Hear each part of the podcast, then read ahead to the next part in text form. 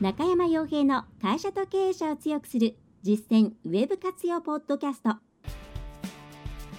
この番組では600社以上のウェブコンサル実績を持つ株式会社ラウンドナッツ代表取締役の中山が会社経営者に必要な内容に絞り込んで抑えるべきウェブの話題やトピックスをビジネス目線でお伝えしています。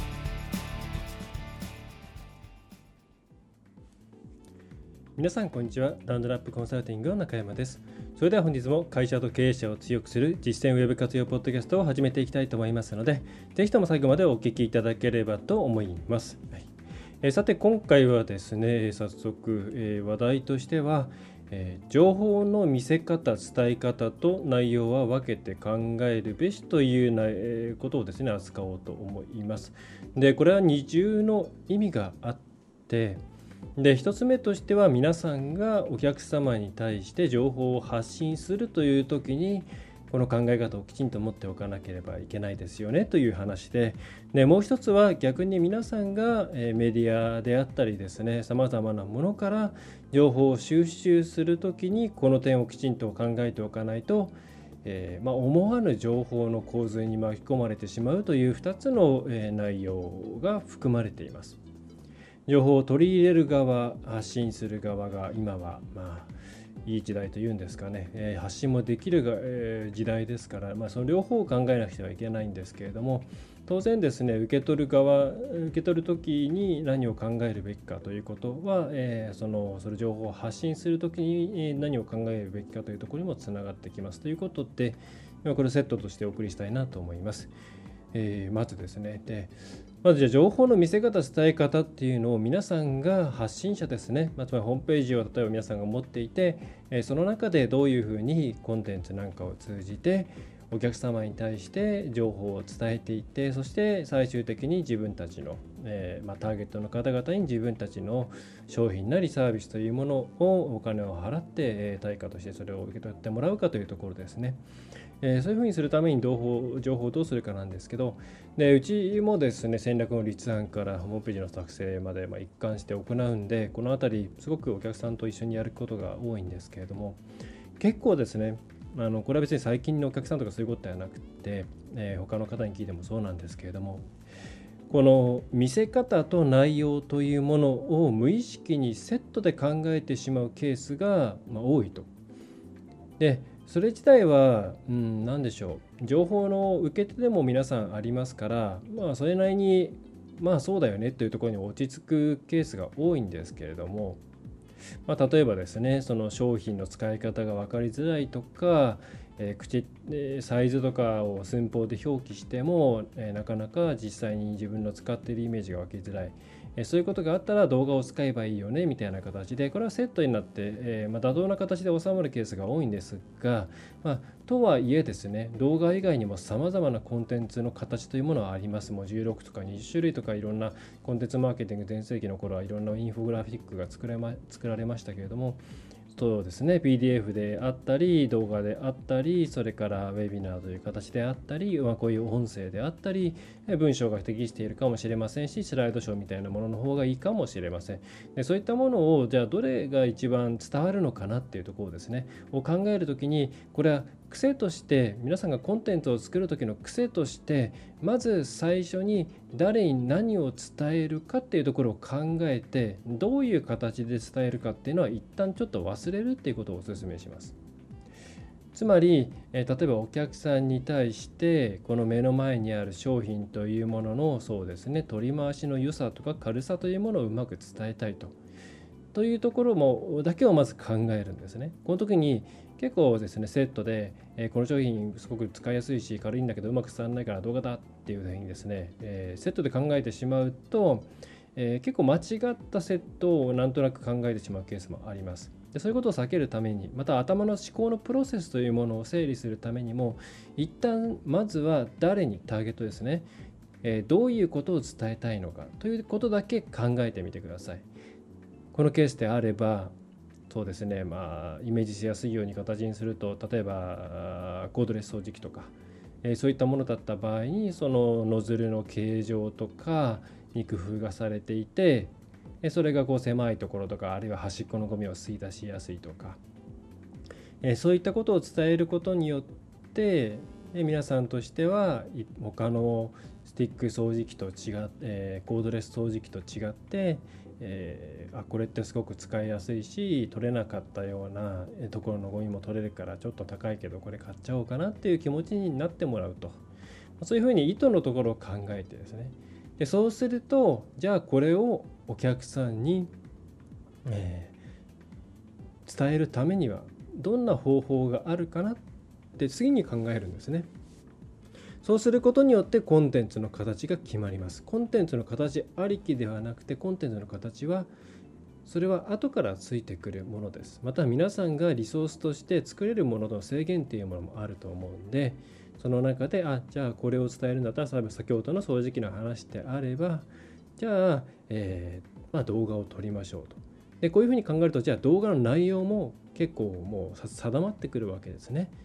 こういうことを伝えたいその隙間のところを伝えたいからじゃあ横からこんな感じでスケルトンで撮って、えー、他の一般的な掃除時期と比べるといいよねとかやっぱりそのメカニズムも知ってもらった方が特に男性の方とかには響きますから、えー、じゃあここのところの、えー、何でしょうね、えー、実写実写というか実際のものではなくイラストとかをうまく動かしたような洗剤があればそっちの方がいいからそれをちょっと販売元の方に問い合わせで何か聞いてみようとか、えーそういうふうに、えー、いろいろ幅が広がっていきます。動画の中身も決まっていきますしまたじゃあそれプラスそうだなとか、えー、PDF とかそういう画像とか、えー、そういったものでも伝えられることがあるんじゃないかなとか、えー、そういういろんなことが周りに散らばっていくわけですね。えー、でそういうふうに伝えたいもの内容というものとそれをどう見せるかっていうのは分けて考えるっていうのがコンテンツを作成する際には非常に重要なのでなので、えー、今皆さんがホームページじゃあるとしますとその時にいろいろなコンテンツ形態多分今でしたら文字と画像だけではなくて動画だったりとかスライドショーとか PDF とかいろんなものを使っていると思うんですね。で あ失礼しました。それがうん果たして自分たちの伝えたいものに対して適切なのかそしてそれだけでいいのかっていうものを考え直してみて、えー、ください結構無意識にいろんなことをやっていて、えー、まあそうだろうぐらいのですねところで終わっちゃうケースが多いんですね。で結構そのじゃあ動画なら動画なりで作ってみたけれども、えー、見るシチュエーションとかを考えたらちゃんと文字起こし入れるべきだったしとかそれから、えー、その B2B なんかであればその動画の先にきちんと DVD なんかの資料に落とし込んだ方がいいなとかそういういろんなことに周りに、えー、意識が向くようになりますんで必ずコンテンツの中身と見せ方というものを別々に考えてマーケティングの仕組みというものを考えていただければと思います。これが皆さんが情報を発信する側としては考えなくてはならないことっていうところですね。はいでコンテンツマーケティングっていう言葉はまああんまり好きじゃなくて、まあ、当然マーケティングする際にコンテンツ使うんでそれはそうだろうというところなんで、えー、まあ、この辺ちょっとねあんまり昔から定義の問題に持っていくと面倒くさいことが多いんで避けますがコンテンツを使っていろんなウェブ上での成果を求めたいという方はですね一度自分の常識とか思い込みというものを見直しておくというのはですね非常に重要だと思います。特に売る方々が自分の自分自身の属性とは離れているケースですね。年齢とか趣味とか思考とか性別とか。という時には、えー、見直してみてくださいと。はい、っていうのがまず一つお伝えしたいことででもう一つは今度は情報を仕入れる側皆さんは情報を仕入れる側でもありますからの時に気をつけていただきたいことです。でこれはですね、まあ、私別にどこかのメディアに属してるわけでもどっかの教会に属してるわけでもないんで忌憚なく喋りますけれども、うん、今結構その昔に比べたらいろんな情報専門的な情報とかウェブに関する、まあ、本当は難しいんだけれども、えー、本当は難しいような情報っていうのがなんかですねいろんな例えばその、えー、会話形式になっていたりとか、えー、初心者向けのそうですねコミック漫画形式になっていたりとかいろんな形で読みやすくなって提供されていると思います。でそれ自体はえー、素晴らしいことだと思うんですね。それはあのそういった、まあ、なんとなく読む気はしなかったけれども、えー、読んでみたらあこれ自分の役に立ったじゃないかという、えー、方にとってはそれはすごくいい世界だと思うんですけれどもただその中で皆さんにきちんと押さえておいていただきたいのはどんなにコンテンツの見た目が分かりやすく簡単になったとしても向こうからたくさん押し寄せてくる情報量自体は全然減ってないっていうことなんですね。で皆さん例えば10個の情報があります、まあ、10個で済まないですけれどもでそれをまあ昔は難しいんでよく分かんないで全然読めなかったけれども、えー、2つぐらいしかなんか、えー、読もうと思わなかったけど今はいろんなこう加工によって分かりやすく、えー、なった結果そのまあ3倍の6個ぐらいの読めるようになったと。はい、でこれはすなわちじゃあ6個のものを皆さんがやらなきゃいけないっていうことではないんですね。結構その頑張って読んだ情報とか今まで知らなかったことっていうのは何かこう新鮮に見えて自分たちがやった方がいいんじゃないかっていうふうに無意識に自分のスイッチを入れちゃう人がいるんですけれども決してそんなことはないとそれはまた別の話なんですね。それがさっきとの話と同じで情報の中身とそれをどう見せるかは別の話なんです。どんなに分かりやすくて伝え伝わってえー、来るコンテンツ形態になっていたとしてもそれがあなたにねあのこの聞いているあなたにとって今やるべきことなのかどうかっていうのは全く別問題です。でそれをちゃんと頭に置いた上で昔よりいろんな情報を取り入れられるようになること自体はすごくいいことですからいろんな情報というものを得ていただければと思います。結構あのいろんなことが分かるようになったからいろんなことしたくなっちゃって結局本来やるべきことが全然進んでないみたいなケースってあるんですね。またそれがうんまあ横も悪くも担当者の方々ですと権限の問題でまあとは言ってもできないよねっていうことで終わってしまったりするわけなんですがこれが結構ですね経営層の方々とか上の方々がこの病気にかかってしまうとどんどんどんどんなんかネット上で拾ってきたいろんな良さそうなものを下に落とすようになります。そうすると現場は大混乱になってしまいます、はい、当然ですね。もう情報を発信するというのはコストがかかりますから、まあ、嫌な言い方をすればそれは何かしらのその発信者の好む行動をとっていただきたいから情報を発信しているわけです。もう今いろんなツールがあります。もうどんどん増えていると思います。でいろんなサービスがあります。同じサービスを提供している会社も、まあ、だんだん、まあ、よ減っちゃったり、まあ、減っている会社自体は多分減ってんじゃないかなと思うんですけども、まあ、とはいえそのサービス自体は増えているかなと思いますね、えー、継続して。でそういう中で実はあんまりこのウェブ自体を活用しようとかネットでマーケティングをしようっていう会社このつまりまあお客さんとなる側の会社っていうのは増えてないですね。むしろ一時もう投げ払うような営業をされたせいでどんどんマーケット自体から離れちゃっているのでどんどんどんどんマーケット規模小さくなってるんで非常に苛烈な激しい戦いが繰り広げられているんですねウェブの世界っていうのは。なのでまあいっぱい営業来たりとかいまだに未承諾メールであの営業メールが来たりとか、えー、それからアウトバウンド営業なんかがネットの世界であるわけなんです。でそういう状況なんで、まあ、出されてる情報っていうのももうどんどんどんどんですねうちのものを使って要はうちのものを使ってうちのものを使ってこういうことをしてっていう情報がたくさん流れてきているんですね。はい、なので全部についていったら、んまあ、全部についていけないですし全部やる必要もないんですね。っていうふうにあの今流れてる情報っていうのをちゃんとですね自分のにとっていらないもんいるもんって仕分けしていかないとダメででまあ多分ほとんどのものはいらないですね。あの自分の今いる状況であれあなたが皆さんが今いる状況欲しい情報あると思うんですけどそんなそれって本当に一部分で、はい、多分意識していろんな情報に接してみるとあのあそうなんだなっていう話になると思うんですがまあなんか大半今の自分にとってはまあ必要ないかなっていう情報が多いです。はい、ちょっと言葉選んでますけれども。はい、でまあ、まあ、そのためにはですねその目的意識を持って情報を収集するとか